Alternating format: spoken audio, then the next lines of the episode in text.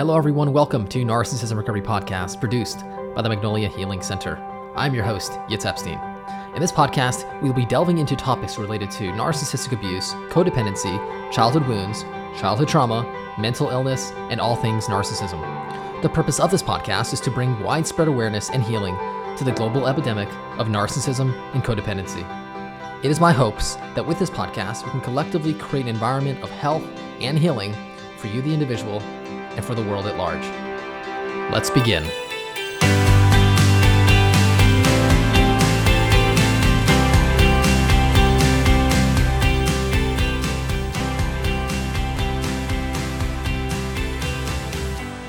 Hi, everyone. Welcome to today's episode. Today, we're going to be discussing the cure to self loathing. In today's episode, we're going to talk about some of the reasons why many of us struggle with the tendency to self loathe. We're going to talk about some of the subtle ways that self loathing manifests itself in our lives, in our relationships. And uh, finally, we're going to talk about how to get out of this destructive habit and, and cure the tendency to self hate, to self loathe. So, when we're talking about self loathing, we're referring to when a person feels greatly shameful about themselves, sees, himself as unlovable, as unworthy, has a negative self image, oftentimes a very low self esteem. They'll treat themselves and often others with disdain, and uh, usually have a very hard time loving who they are as a human being unconditionally. Now, there are several different reasons why a person may be self loathing, uh, which I'm now going to go into. So, self loathing is directly related to poor, inaccurate, or abusive parental mi- mirroring.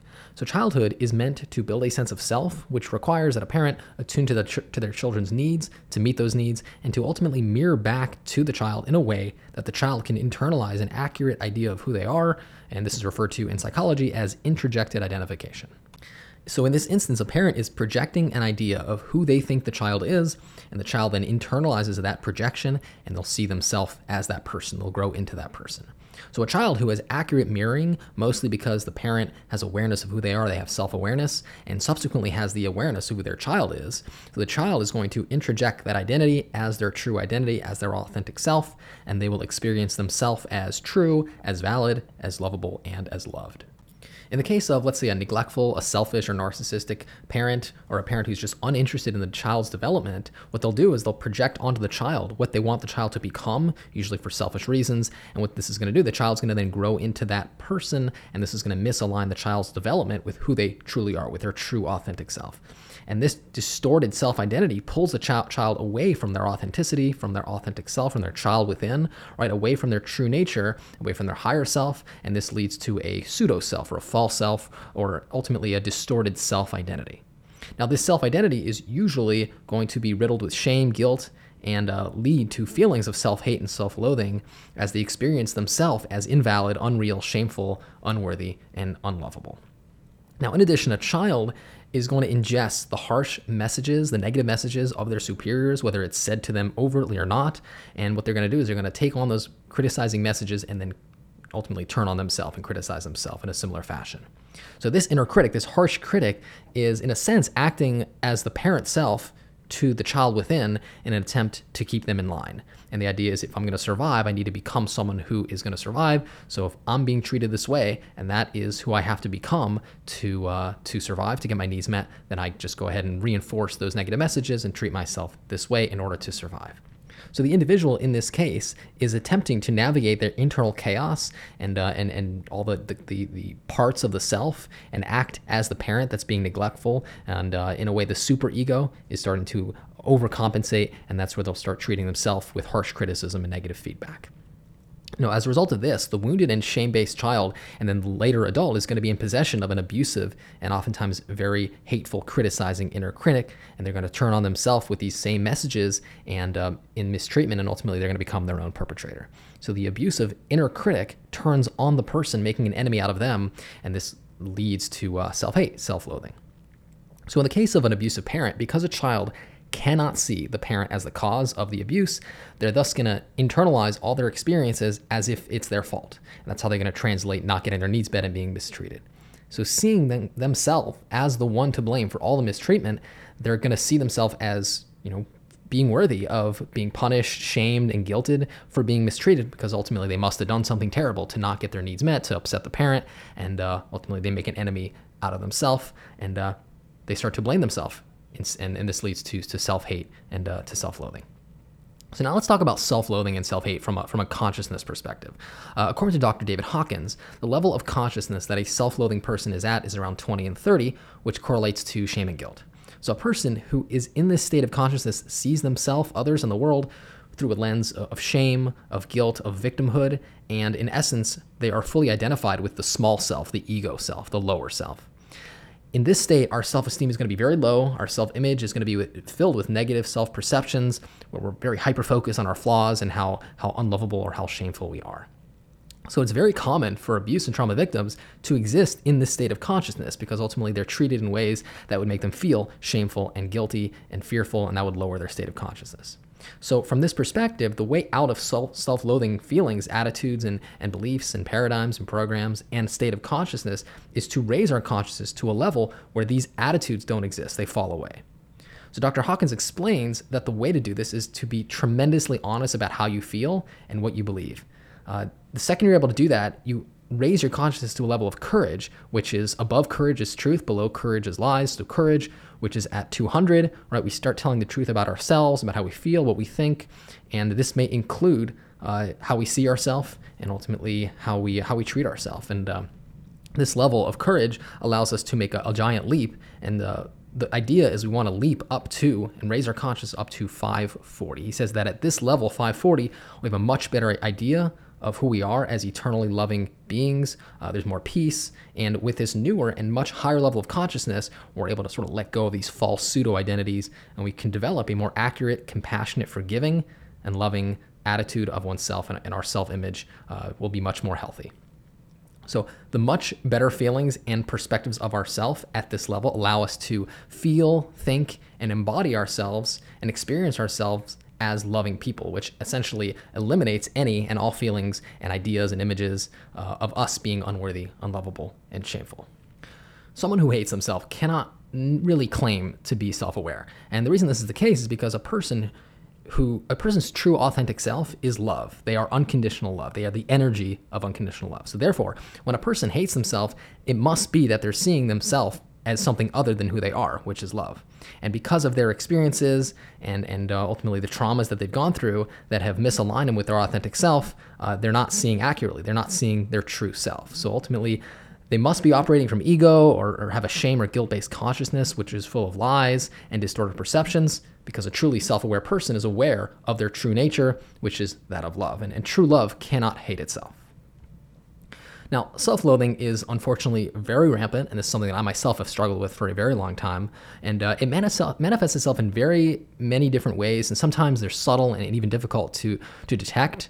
Uh, it may appear as a lack of self care, uh, extreme criticism of personal character defects and, and physical flaws, uh, extreme perfectionism, uh, addictions, lack of patience and irritability, uh, extreme defensiveness, let's say judgmentalness of yourself and others, uh, let's say hating your existence, and these are just to name a few. So, self loathing feelings, attitudes, beliefs, and programs are going to take a particularly negative role on our relationships or on our specifically our intimate relationships. So when we're operating from this mindset, a state of consciousness, we're going to have a very difficult time accepting and receiving love. Now, when someone tries to show us love, because it goes against our belief system that we are in essence unlovable and that we are shameful, we're to have no choice but to run from it, reject it, sabotage it, or, or, even shame or even abuse the person who's aiming to give us this love because in essence they're, they're activating those wounds of unlovability, of shame.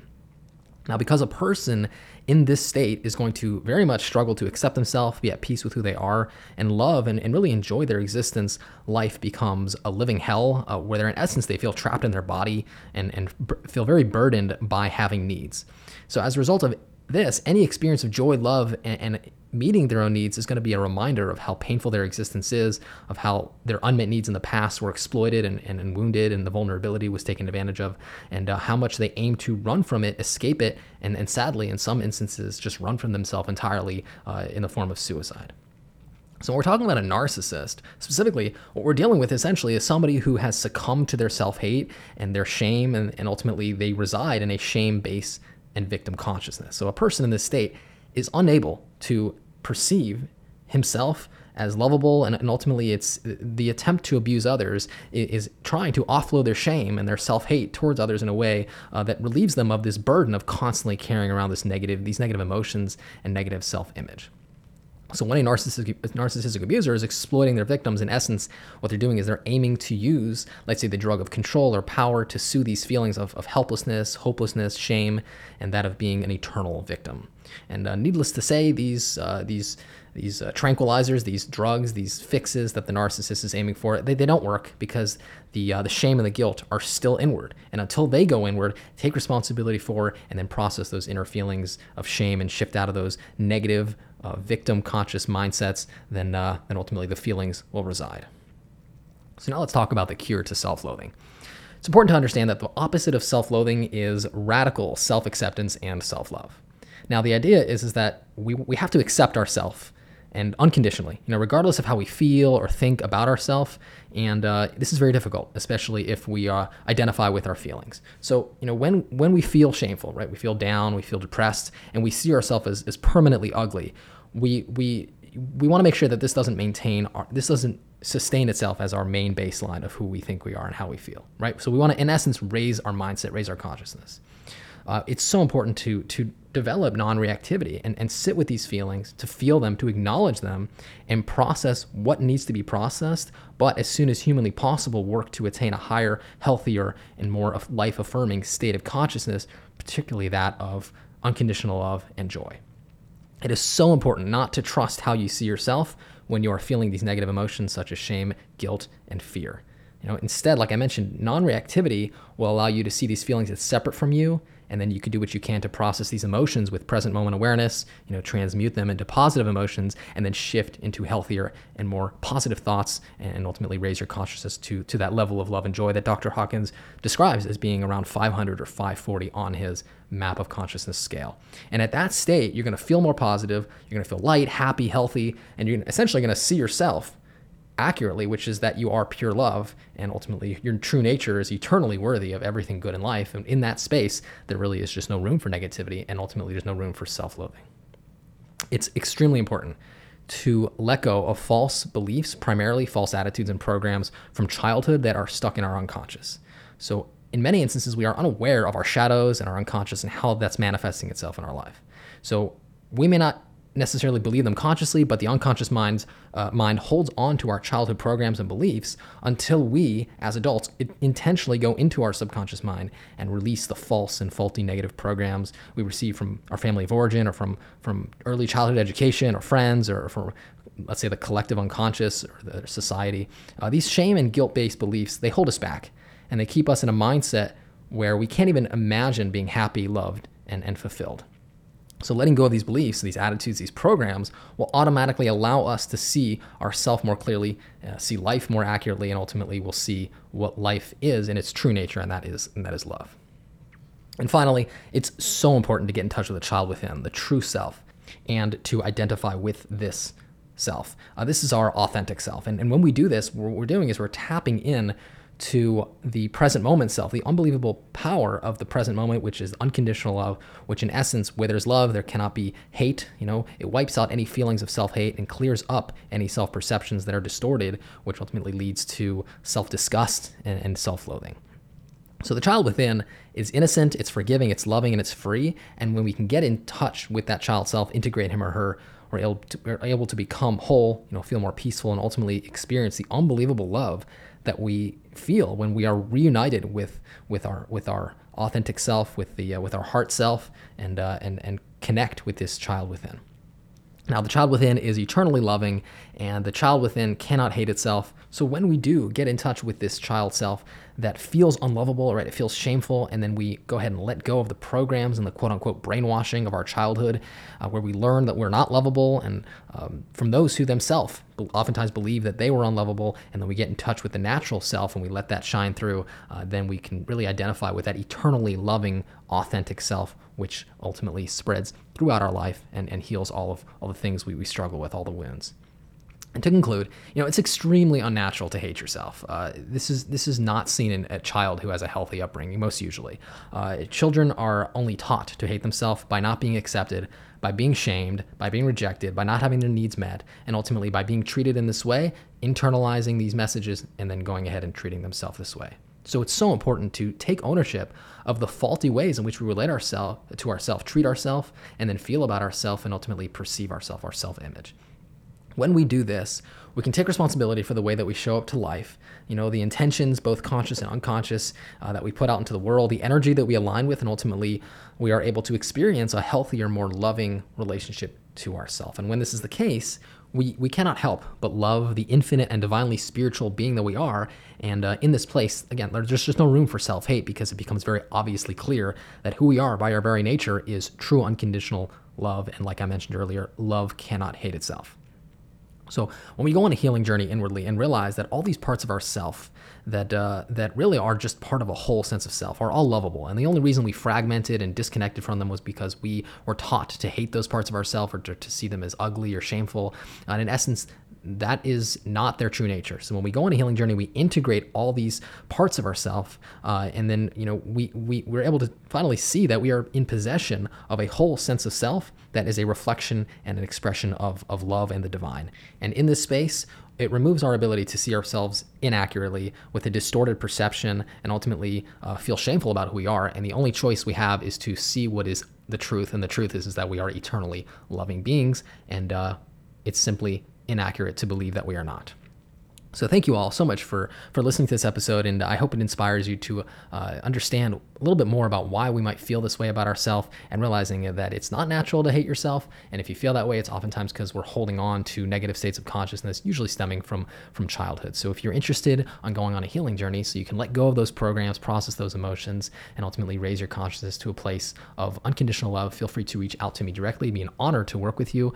My email is yitz, Y-I-T-Z, at magnoliahealingcenter.com. My phone 818 6049. I want to thank you all so much for joining me for today's episode. Until next time.